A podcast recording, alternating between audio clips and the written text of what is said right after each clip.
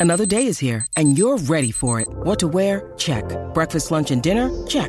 Planning for what's next and how to save for it? That's where Bank of America can help. For your financial to-dos, Bank of America has experts ready to help get you closer to your goals. Get started at one of our local financial centers or 24-7 in our mobile banking app. Find a location near you at bankofamerica.com slash talk to us. What would you like the power to do? Mobile banking requires downloading the app and is only available for select devices. Message and data rates may apply. Bank of America and a member FDIC.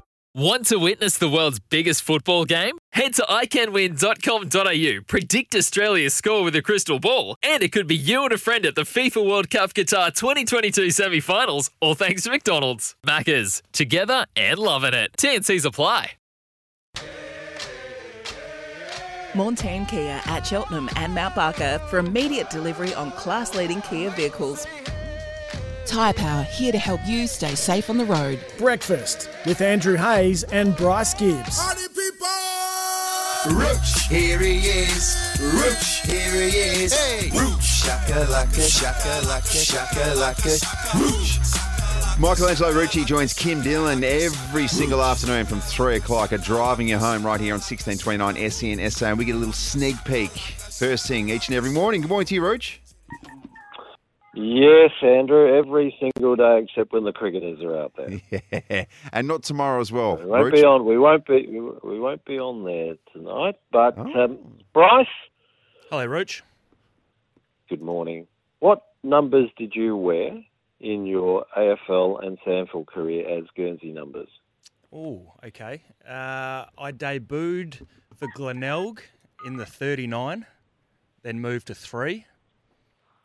Ooh, I went to four at Carlton, And six. six, now four, At four, Adelaide? four is an interesting. Yes, or six is. and then two. You shouldn't have That's it. taken six at Adelaide. You shouldn't have taken six at Adelaide. I did. That- I wa- that's. I was told that uh, that number was haunted. Yeah. Uh, you shouldn't have taken that. You see, it's, it's proven it again. Now, Port Adelaide has the number nine Guernsey to deal with. It's Robbie Gray's number from when he played. It has a fair bit of you know, a fair bit of a story, particularly when Mark Williams made it uh, a number that had to carry some.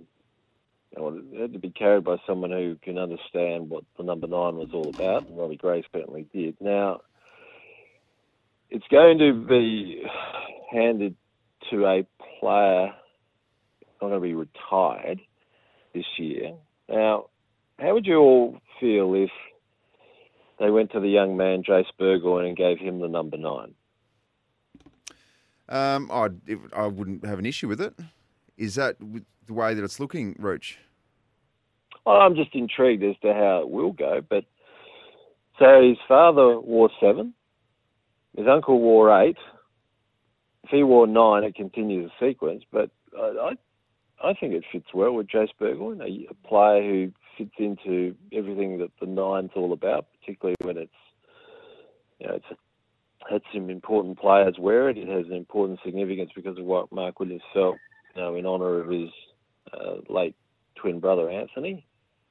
Um, I mean, people are at this point, you know, suggesting, you know, does Zach Butters go out of 18 to 9? I'm, I'm, I'm thinking it's probably at that point where Jace Burgoyne could fit in it quite nicely. Yeah. Who, who would you nominate for number nine? Well, it depends what the criteria is, Rich. If it's someone who's if it's someone who's young who's started to establish himself, I- I'm not sure. I mean, if if it's right to the top shelf, then obviously you're wondering if Connor Rozee could go from 20 to nine. But um, I, I'd have no issue at all with Jace wearing it. And what I would like is, I mean, when you when you go into a bracket like that, and I remember Travis Varcoe when he took on number five at Geelong, and when um, Kelly Craig Kelly was it uh, from um, Sydney took on number 14 when he was there after Paul Kelly, not Craig Kelly. Who am I thinking of?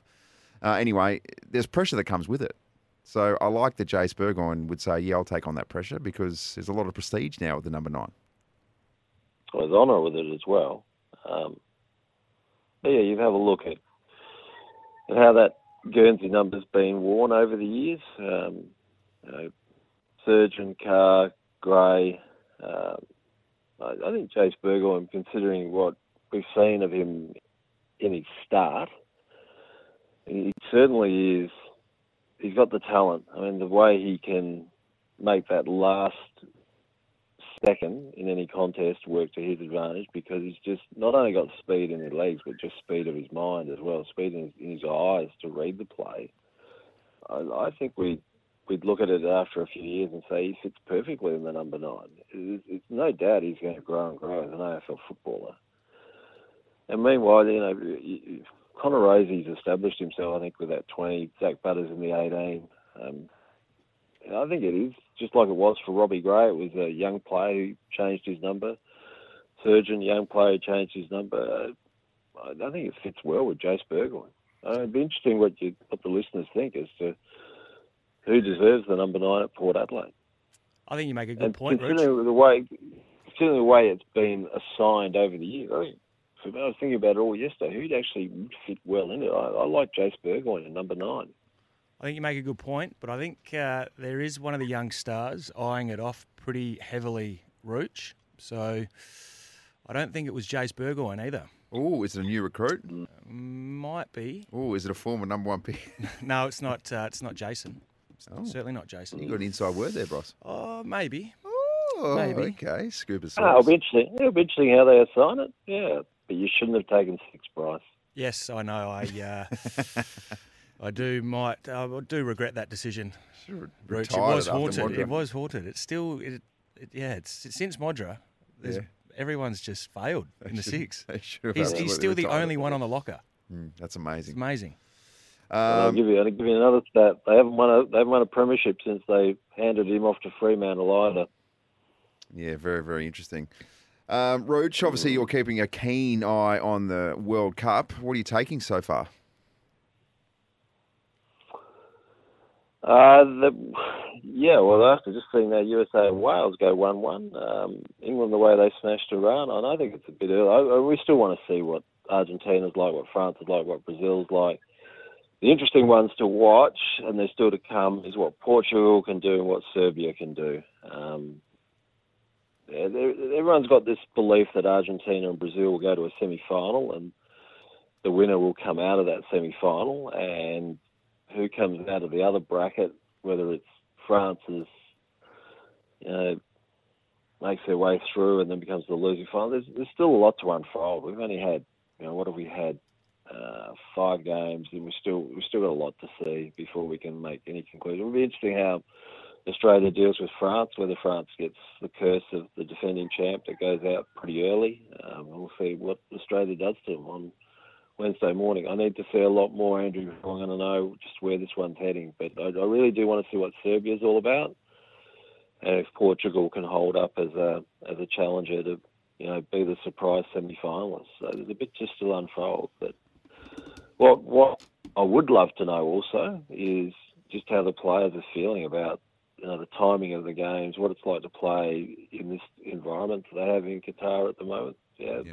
it's very early in the World Cup. It's got a long way to go. Yep, it's all happening. Rooch, appreciate your time this morning. Enjoy the rest of your day off, and we'll catch up with you on Thursday morning.